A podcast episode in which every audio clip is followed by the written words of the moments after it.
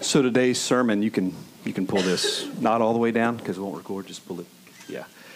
Uh, so today's sermon is going to be basically a prelude to next week's sermon for Easter Sunday. So let me kind of show you how this has worked out. I promise you this. I promise you that when we began the book of John, we didn't map it out to where certain verses would fall on certain days. I promise you, I'm not that organized. I'm not that administrative. I'm not that thoughtful at all. This is just one of those situations where the Lord has just guided us to a certain text for a, for a certain day. So today's text, you basically have John, the forerunner, who we're given John's testimony, and John is preparing the way for Christ. And John is basically saying these things about Jesus. Some investigation is conducted based on who this madman is out in the woods, saying these things, or out in the wilderness, saying these things.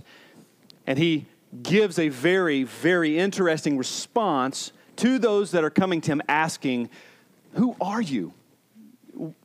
Who are you to be saying these things? Who are you to baptize? Who, who are you anyway? And so, but what we'll see is next week is where Jesus actually enters the scene because the scripture begins by saying, Behold, the lion from the tribe of Judah.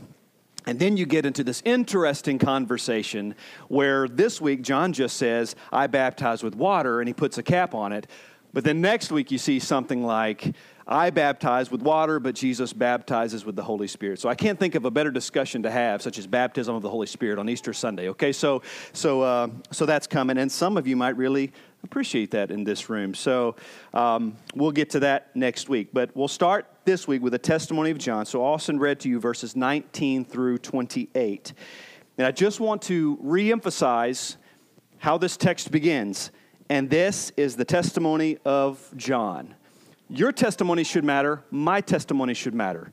All right, especially if we're given an eyewitness account, we're the people that should have the most authority to give our own testimony. Okay, so I should say, as an honest person, this is my story, this is what has happened, this is what I've experienced, and there should not be a more credible source to my testimony other than me, because it's my testimony, it's my life, it's my story. So I think it warrants us approaching this text seeing John as having a certain level of credibility and certain credentials, as after all, he was the one that was filled with the Holy Spirit in the womb, which none of you were, by the way, seeing how he was the one that was set apart and sent by God to deliver this message that was so contrary to what first century Judaism taught or what Judaism teaches today.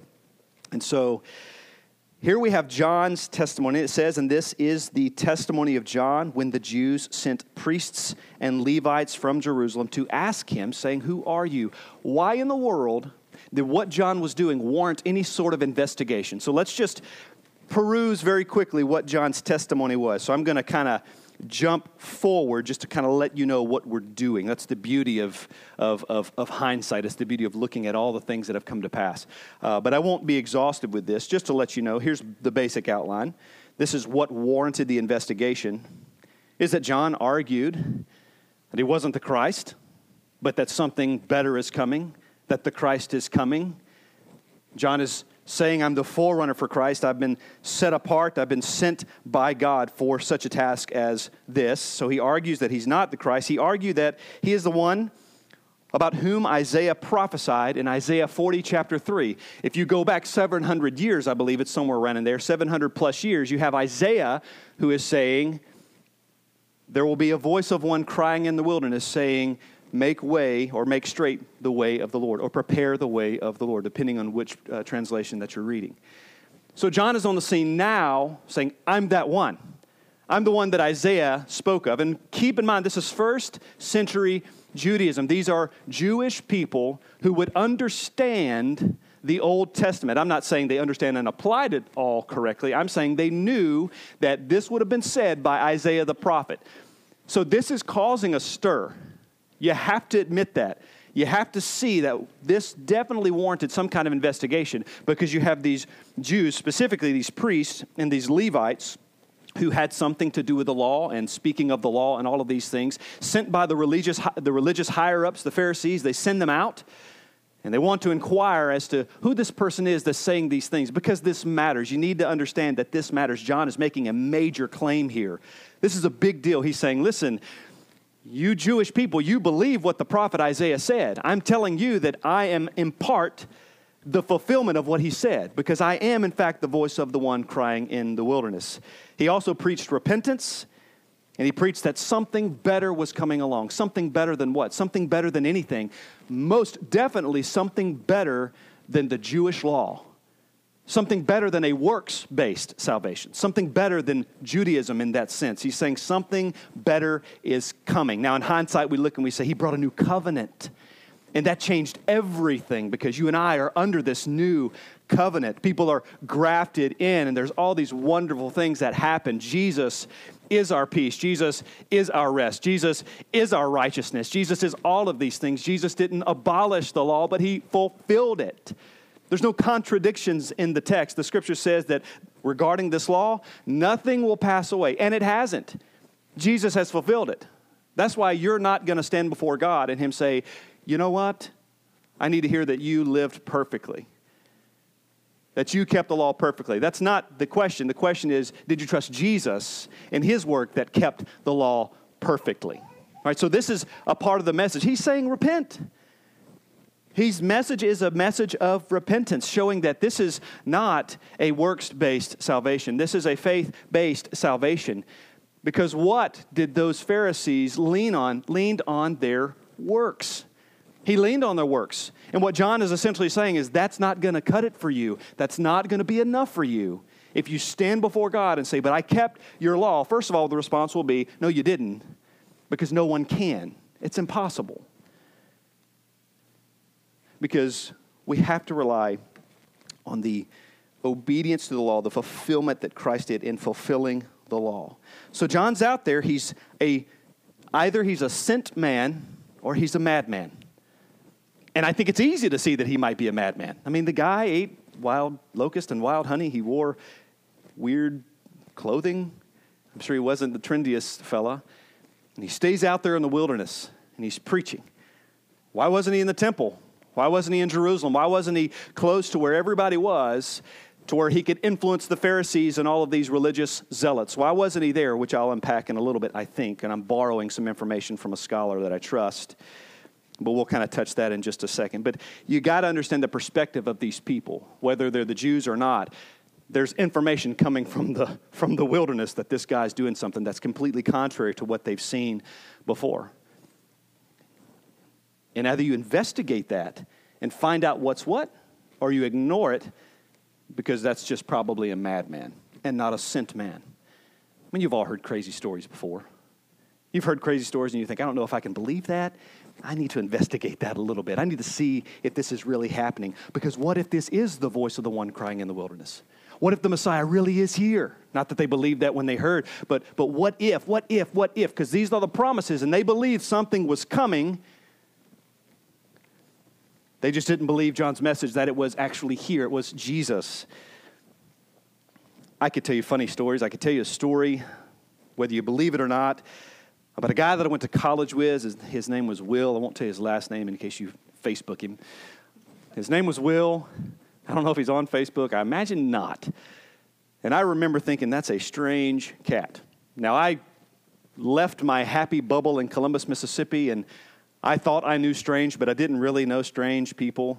But then I got to college and I realized there are strange people out here. And I was in a nice Baptist bubble college, but there were still strange people there. But there was this guy named Will who was especially strange.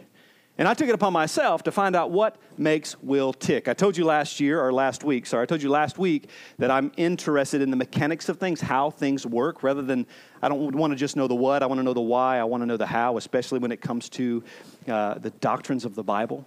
You know, I don't want to just camp out on generalities, but I want to move past that and say, why is this the way it is? What makes this thing happen?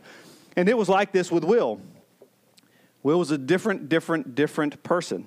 He wasn't the only different person that was there. We had one guy named Jody who walked around with a paper mache rooster, and he walked around campus with this. Ladies, if you ever go to college or stay on campus, or men, if you ever go to college and stay on campus, young men, just get ready because that's where the world really gets a little different, and then so on and so forth. So, and I don't know what circles you run in, but there was one guy who ran around with a rooster, but this guy, Will, was just different. I thought, you know, I'm going to befriend Will. That way I'll know what makes him tick. You can challenge my motives if you want to. You know, I was going to give him the gospel, but I'm like, I got to figure out who this guy is. This is a strange guy. And I'd never met one of those before. And so I got to know Will a little bit. And I remember my first exchange with him. I was in the bathroom on third floor, Polk Hall, and I was brushing my teeth, getting ready for class. And Will comes in and he's brushing his teeth and he just stares at himself. I may have tried to interact with him, it was to no avail. But I remember Will just brushing his teeth and he stood he just stood in the mirror and stared at himself for a while. And I thought, how is this going to play out? So I'm staying because I want to see what he's going to do.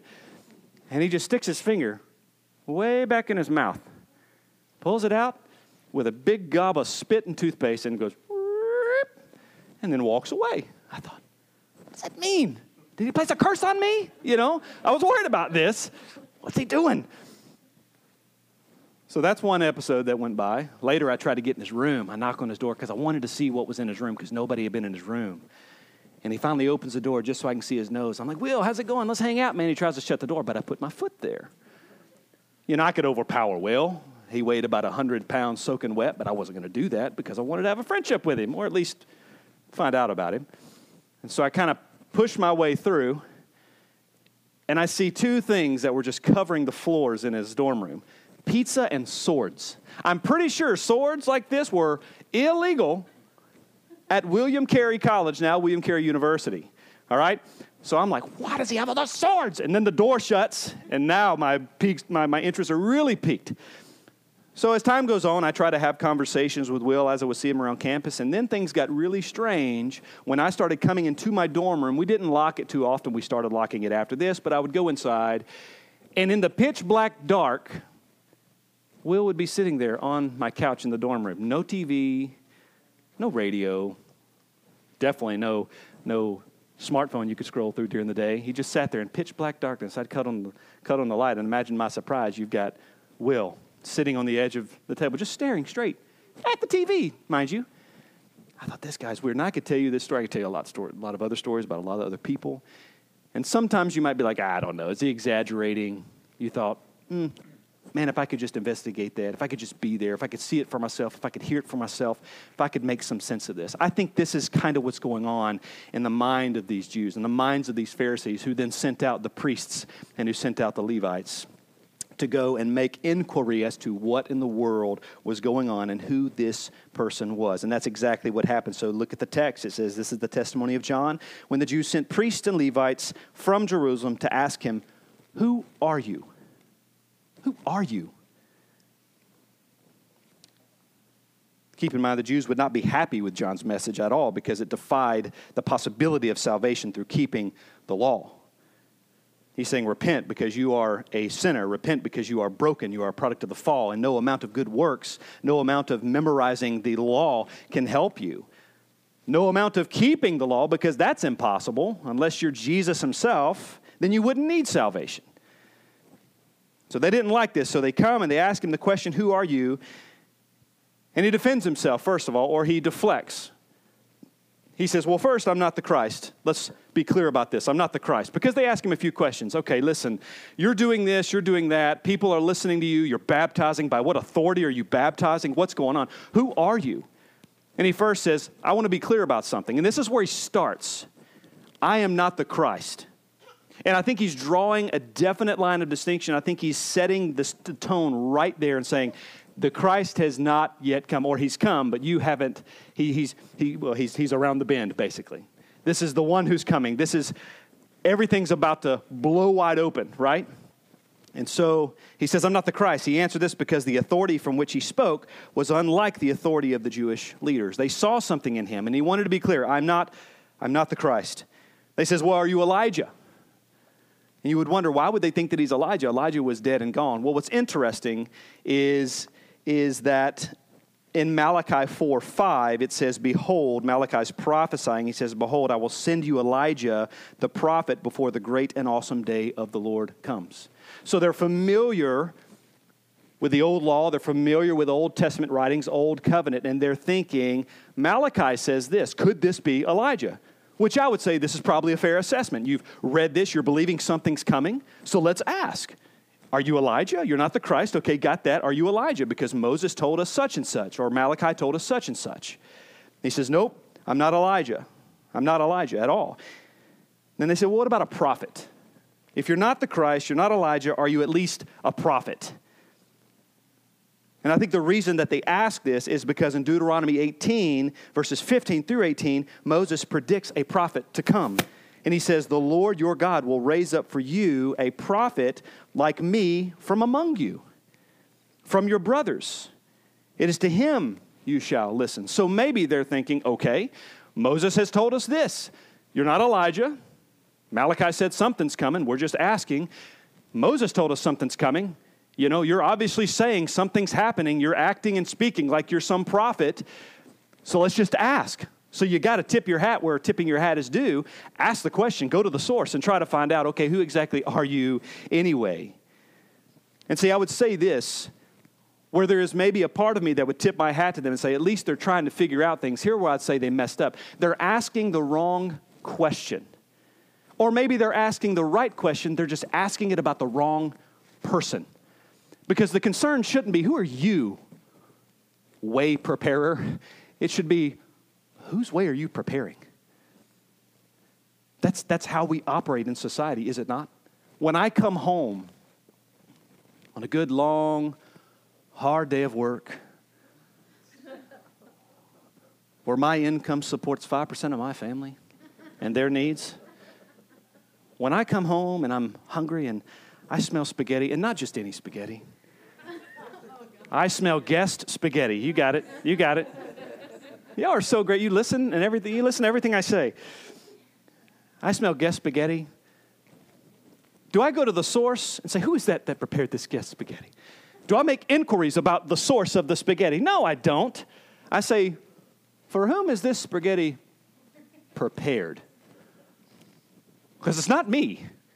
Who's showing up at our house that you've labored over this wonderful spaghetti. Right?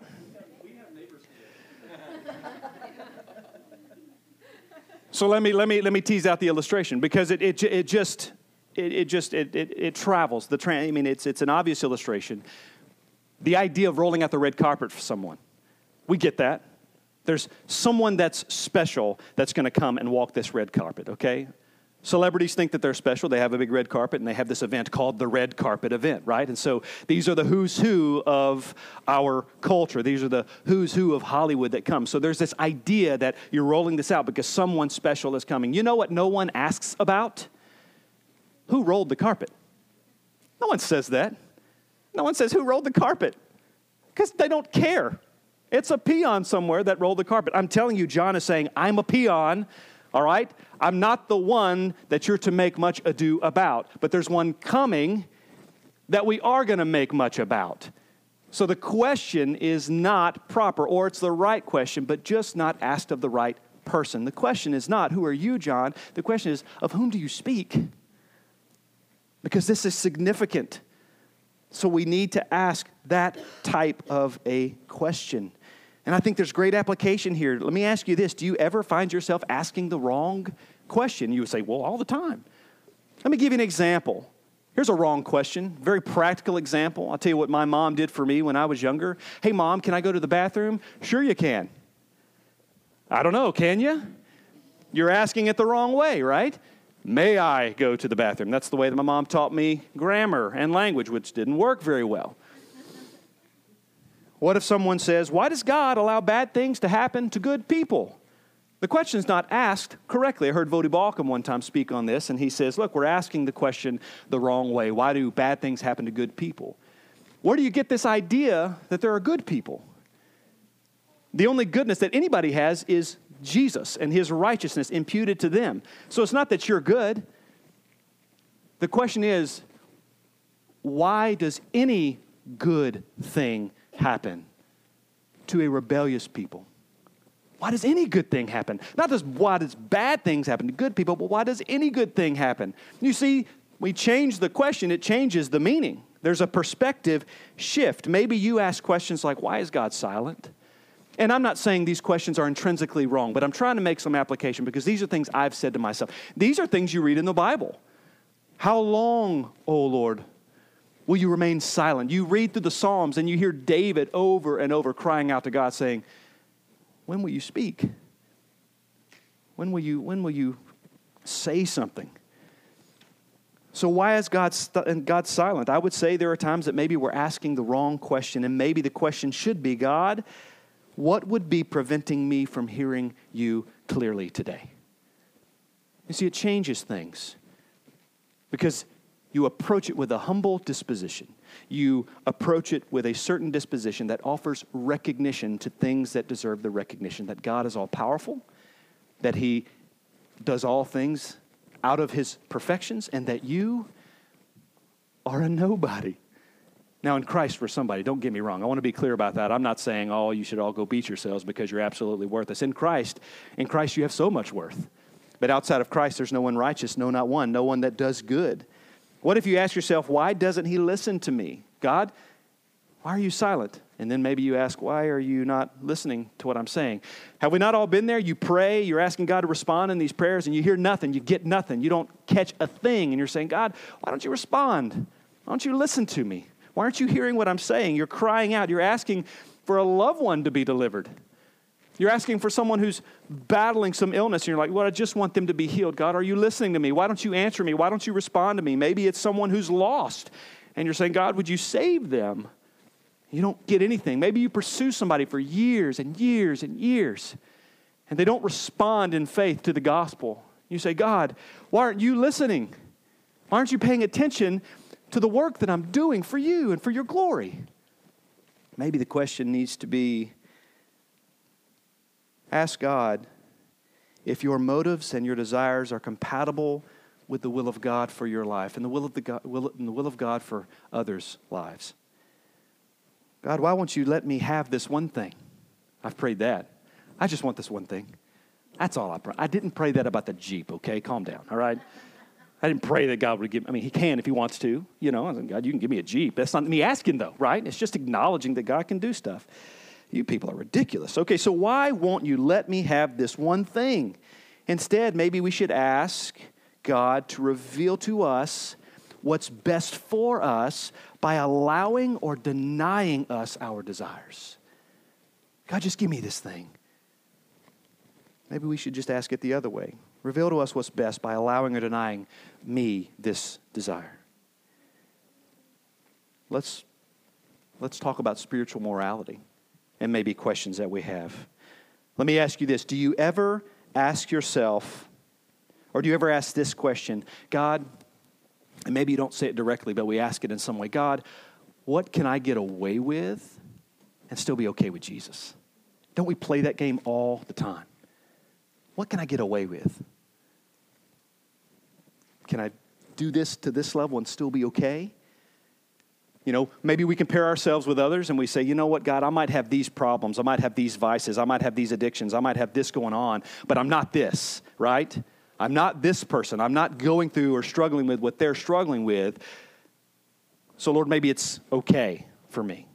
I can get by with this. And maybe we should ask God if He would be gracious enough to help us deny ourselves to take up our cross daily and to follow him. Maybe we should ask it in that way rather than what can I get away with? God, give me strength. Be gracious to me to deny myself so that I don't try to get away with anything. So that's regarding spiritual morality. What about regarding just regarding truth? And this is a big one. Whether you realize it or not, this is a big one. Because we rationalize, we justify our approach to truth, to absolute truth, to the degree that we reject, maybe not we, but as a culture, we reject absolute truth. And it's for the most ridiculous reasons. It doesn't land well with me. It doesn't stir my emotions or my affections the way that I want it to. It doesn't give me warm fuzzies. So it must not be true. Okay, so that takes absolute truth and flips it on its head, and then we give it a new title. We say it's relative truth. Because I'm only going to hold on to something that is most palatable for, palatable for me, that's most digestible for me. So if I walk to the scriptures and I see hard things that Jesus is saying, like this is exactly how the Jehovah's Witness movement came about. In 1872, something like this, Charles Taze Russell came to the Holy Scriptures, which far predated anything that he ever wrote, far predated anything that the Watchtower and Tract Society ever published.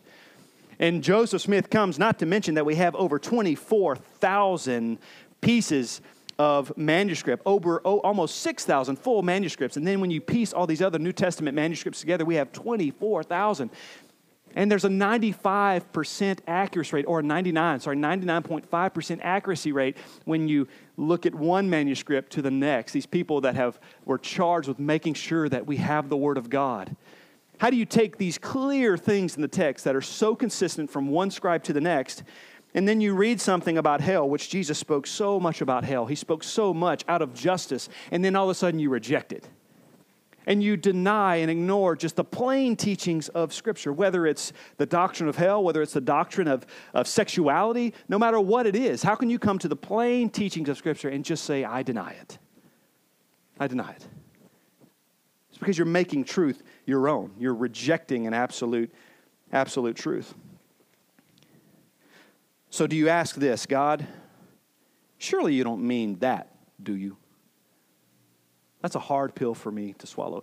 And a lot of people base their hermeneutic, their interpretation of the Bible, based on a feeling they get when they read the text or a feeling they don't get when they read the text. And they're asking the wrong question. Maybe they should ask God, help me to reconcile these truths that are more difficult for me to process and accept. Help me to look past my emotions because they will lead me astray. Help me not to follow my heart because it is deceitful and desperately wicked, but help me to respond to truth. Dude, don't you understand? That's why the scripture doesn't say, My people worship me in spirit and truth. Jesus laid down this framework for acceptable worship. And you know what? He didn't include your heart, He didn't include your emotions. He said, Spirit and truth, there it is. You want to know the recipe for successful God honoring worship? You want to truly have your praises inhabited by God? Have these two requirements truth and the Spirit of God. Nothing about your heart. That's the beauty of it. You can come in here and you cannot feel like it. You cannot feel like I don't want to worship. I don't want to do all of these things because I'm not feeling it. I had a fight with my spouse. I had a fight with my sister. I'm angry at my kids. I wanted to punch them in the face. And so I'm upset about these things. I come here. I'm just going to sit here. I'm going to sulk. I'm going to be mad. Guess what? That's okay. Because worship is not contingent upon your emotion. Worship, emotion can be a byproduct of such. But that's why we go through from time to time we say, What is truth? What is truth? What is truth? Not as what, not, not as not what is your truth, but what is absolute truth? What do we get from the text? That He is our peace, that He is our hope, that when we are weary and heavy laden, He will give us rest. We cling to these truths and we say, God, I am, I'm not feeling it today. I feel angry. I feel upset. I've got work tomorrow and I've got my boss, boss breathing, breathing down my neck. I've got all these things going on. But you know what? I'm here to worship, and worship is not contingent upon my emotion, but upon truth and upon the Spirit of God. So ask God to help you reconcile the truths that are more difficult for you to process. So I think they asked the wrong question, and we asked the wrong question. But getting back to the text, it's interesting because in verse 20, John gives a response. I've already told you, he said he's not the Christ. He says these things I'm not Elijah, I'm not a prophet. But listen to this. He confessed and did not deny, but confessed, it says, I am not the Christ. And they asked him, What then? Are you Elijah? And he said, I'm not. Are you a prophet? He said, No. So they said to him, Who are you? We need to give an answer to those who sent us. We can't come back empty handed because there's a stir that you've created here. You know, we're trying to determine whether you are a sent man or whether you're a madman. You look mad. You wear crazy clothes, you eat crazy food, and you're out here. You won't, you won't come in here to the city. You're not saying these things in the temple.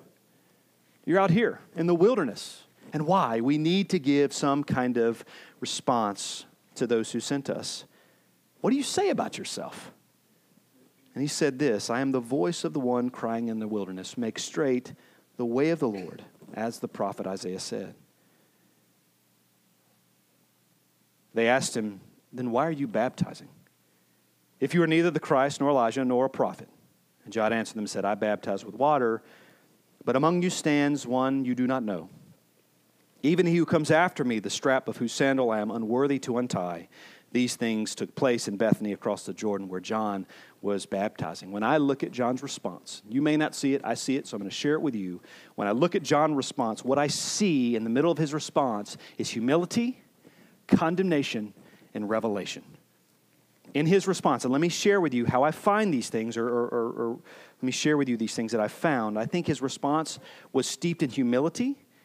When John could have responded in this way, because we remember who John was, right? John was the son of Zechariah, he was the son of a priest. Who came to make these inquiries to John? Priest. He could have said, Well, look, you know, you have sons, probably, you know, my, my, my dad's a priest, right? And, and, uh, you know, you're a priest, so we're kind of connected in that way. He could have said that, or he could have said, hey, I'm the son of a priest. Like this is some really big deal. Not that the other priest had sons. He could have said, I'm the son of a priest. He could have said, I was filled with the Holy Spirit in the womb. I mean, that would have taken them aback a little bit. I was son of the priest, but not only that, I was filled with the Spirit in the womb. That would have blown their minds. He didn't say that. He could have listed that among a sheet of credentials, but he didn't do that. He could have said, I was set apart and sent here by Jehovah. Now, that would have really landed some kind of way with them. But he didn't say that either, not directly. But what did he say? He denied being the Christ because how dare he in any way allow them to even remotely come close to thinking that he was anything like the one that was to come. he says, But I am the voice of the one crying in the wilderness. Make straight the way of the Lord. Arthur Pink has some interesting arguments for why John stayed in the wilderness. Obviously, fulfilling prophecy, right? But what's the why behind the prophecy? Potentially. I'm not saying the Bible reveals this to us, but it's an interesting thing to think about. And it absolutely does reveal to us the state of the nation, of the Jewish nation. Listen to this I am the voice of the one crying in the wilderness. Why not the temple? Why not in the middle of Jerusalem? Well, the temple was devoid of Jehovah. Much like Judaism, it was a hollow shell. John could have been in the wilderness because it symbolized the spiritual barrenness of the Jewish nation. And this is the message he's essentially sharing repent because what you're doing is not enough. The Jews desperately needed freedom from a works based religion that could not save them. John knew that. And that's what he's preaching. So I think there's great humility in what he says. But because he realized their desperate need of salvation, because of their situation being so dire, so destitute, I think we not only see humility in his response, but I think we see condemnation in his response. Listen, follow me with this. He says, he says, um, go back. He says, Who do you, What do you say about yourself? I'm the voice of the one crying in the wilderness, make straight the way of the Lord. Fast forward, here we go to John uh, to 26 John answered them, I baptize with water, but among you stands one that you do not know. You don't know. The Christ has been with you for 30 years, and you do not know it. You do not know him. This is revelatory of the spirituality, of the bankruptcy, of the darkness that these people are in because they don't even know. One scholar says this many, many, many churches, Christ is at the center of many a congregation, all the while unseen and unknown. All the while unseen and unknown. This is where they are. You have, listen, just think back for a moment, just to get a backup and get a, a, a more of a panoramic image of this. For us, John has said, In the beginning was the Word, the Word was with God, the Word was God, the Word became flesh. You have God, Jehovah, God, becoming flesh, and people didn't even know it. Now, He came as a human, He came as a man, He came as one who would not be esteemed, He would be stricken, smitten of God. None would esteem Him, man of sorrows, acquainted with grief. But they couldn't see Him at all. So John's response was not only humble, but it was steeped with condemnation, because among you stands one that you do not know. Nicodemus is the prime example. We'll see this. I'll go ahead and share it briefly because it'll be a little while before we get there. But Nicodemus is the quintessential example of a natural mind seeing only natural things. The natural mind cannot see the supernatural. And this is what happened during the exchange between Jesus and Nicodemus. Nicodemus comes out. He says, Rabbi, I know that you're a teacher. I know that you're from God. I know something is significant, something is special about you. And he says to Jesus, I need to know something. I have a question for you. Good question, Nicodemus. Here it is. What must I do to be saved? What must I do to be right? What must I do for everything to be okay? And Jesus says, You must be born again. And how does Nicodemus respond? How can a man go into his mother's womb a second time? You see, until the Lord awakens faith, until the Lord gives us eyes to see, this language is nonsensical to, to anybody. Any lost person might have the same response How do I go into my mother's womb a second time? And then this, the, the passage clearly states that a natural mind can only see the natural things. So Nicodemus is the example. He's what we see that helps us understand the spiritual state, the devastating reality of the state of the Jewish nation. So John's response was steeped in condemnation. It was steeped in humility, but the final thing I see in his response is that John that John's response was the revelation of better things to come. I mean, this is kind of where the rubber meets the road. He said, I'm the voice of the one crying in the wilderness, make straight the way of the Lord. And then he says, the statement of comparison. He first says, I do not baptize. He doesn't follow up with, say, this one, Jesus, right now. He doesn't say, right now, he baptizes in spirit. He just says, I baptize. Meaning, I only do this much. I can't save, I can't rescue, I can't redeem. I'm just going through a symbolic act. He says, I baptize with water, implying that Jesus baptizes with something different. And then he says, I'm not worthy to untie his sandal. His sandal. Let this settle in your minds for just a moment. I know you've heard a lot of discussion probably over the years, or maybe you haven't, about how filthy the feet were considered when you look at the first century. You know, as far as technological advancements are concerned, they had sandals. That's technology, it's an advancement. They went from barefoot to sandals. But the feet were understood to be so filthy. This is why when Jesus washed the disciples' feet, it was so monumental. This is why it pictured so well the fact that he became a servant because he would go to the dirtiest part of the human body, what was just so nasty, exposed to the dirt and the manure and all kinds of stuff that they would walk around, walk through all day, every day, just vile and nasty. And John is very intentional with his words, and he says, I'm not worthy to untie the sandal that wraps dirty feet. And he's saying that so that we can see that something much greater is on the way. Something so great is on the way. He didn't say, I'm not worthy to tighten his belt or the sash around his robe or whatever. He didn't say that. He said, I, I'm not worthy to untie his sandal.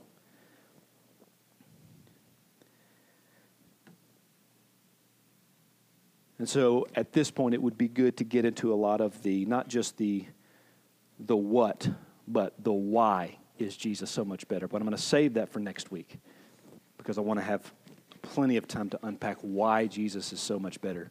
What does it mean that he's a lion from the tribe of Judah? But let me make this application.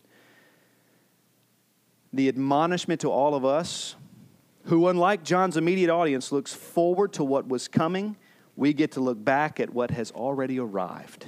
We look back at all of these things. They're trusting and hoping for years and years, for centuries. They're hearing and reading the prophecies over time, they're saying, Something's coming. This is what we were promised. We're waiting for these things to happen. And then all of a sudden, 700 years after Isaiah 43 was spoken, you have John who's on the scene, just as the scripture said. So now there's this investigation. What's happening? Is this legitimate? Is this real? Maybe they're excited. Maybe they're nervous. Either way, it's caused a stir and it's caused inquiry, and so they're checking these things out, but they are looking to what is ahead. They're looking to the promise of something better that's coming, and we have the privilege of looking to what has already come. We have the privilege of looking to Jesus and the fulfillment of all these things, which doesn't take that much faith because it's history. All these things were spoken, all these things were said. And then you would think after hundreds of years, after centuries, maybe you would think, ah, maybe nothing's going to happen. And then it does. And it does again. And another prophecy fulfilled. Over 300 prophecies in the Old Testament fulfilled. The Lord is just continuously pulling back the curtain for us and saying, I'm showing you myself. I'm showing you my faithfulness. I'm encouraging you. I'm, incre- I'm increasing your faith. I'm showing you that you can trust me in all things. I'm showing you my plan, I'm showing you my design, and that's grace. Be careful not to live as though the Messiah has not yet come. Because I think Christians do that. When you fall into despair, destitute, I don't mean you have a chemical issue going on and you're subject to depression. I don't mean that. I mean, when things in this world rob you of your joy left and right, that is like you're living as though the Messiah hasn't come, as if you haven't had a rescuer as if a hero hasn't entered the scene and rescued you. And you can't live like that. Of course, we are sojourners and we will eventually be united in God's eternal kingdom, but we are not alone now. We are not. So you live in the victory that Christ provided. In the midst of hardship, you still have hope, you still have joy. The sorrow lasts through the night, but joy comes in the morning. And where does that come from? It comes from a victory secured by a Savior so many years ago, proving that something better was promised, something better came. And we get to reap the benefits and the rewards of what Jesus accomplished. So don't live as though you don't have a hero and don't live as though he hasn't rescued you. Remind yourself of the better reality that we have in Jesus as opposed to the reality of those who are in opposition to him. Because this should be sobering to you. If you're not in Christ, the way that it is viewed, according to God, is that you are lined up in battle array against Him. And He is lined up in battle against you or against those who are against Him. When you read the scriptures and you see what it means to be outside of Christ, and God uses words like enemy, hostile, these aren't endearing terms. What did Jesus say of Judas, who was in opposition. He said, You masso perdidio, you massive destruction, you son of damnation. These are not endearing terms. This is language of an enemy. We were enemies of God, enemies of the cross. But then you come across this wonderful little verse that says, But God, but God made us alive together in Christ Jesus. But God, being rich in love, I believe it says, has made us alive together in Christ Jesus. Always remember that something better came along 2,000 years ago, and He is still holding strong as the best thing the world has ever known. We would do well as followers of Christ to maintain a humble posture in all things. And I want to end with this application because it appeared earlier, where we see the humility of John. You see, Galatians 6.14 says, But far be it from me, Paul says, to boast except in the cross or to, to boast except in the cross of our Lord Jesus Christ, by which the world has been crucified to me, and I to the world. We would do well to be humble as followers of Christ, always pointing the world to something better when our natural proclivities are probably to point the world to ourselves. But I've done this. I've accomplished this. I've achieved this. It doesn't take much to say, I'm going to decrease so that Christ will increase, which was said by John the Baptist. Final illustration, and I'll be done. I've watched a lot of interviews with wrestlers who were contemporaries of Andre the Giant. Not a wrestling nut or anything like this. I do like Bill Goldberg, but anyway, Okay, so, but I watched these interviews with these wrestlers and how they talked about Andre the Giant, and you need to know that Andre the Giant single handedly helped build the sport of wrestling. He was a mountain of a human being, Andre the Giant. weighed over 500 pounds, and that was when he was in shape. And then his health started to deteriorate because of all the punishment that he took, because his body was way too big, so on and so forth. And he got over 700 pounds, according to Hulk Hogan, because he weighed on this big freight type scale. His strength was almost supernatural and unmatched during his time. Wrestlers such as Hulk Hogan and big guys like this, who were mountain, mountainous men, would say, Andre the Giant dictated everything that happened in the ring.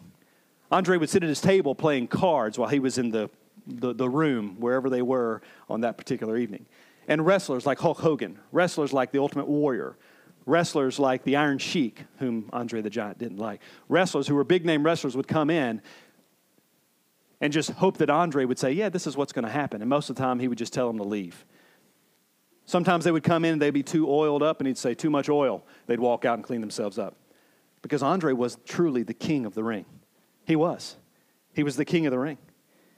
It has been said by numerous wrestlers that Andre dictated every match that he was in. They were just hoping, hoping that he wouldn't destroy them, hoping that they might get a win, hoping that he wouldn't crush their face with his hand because it was enormous.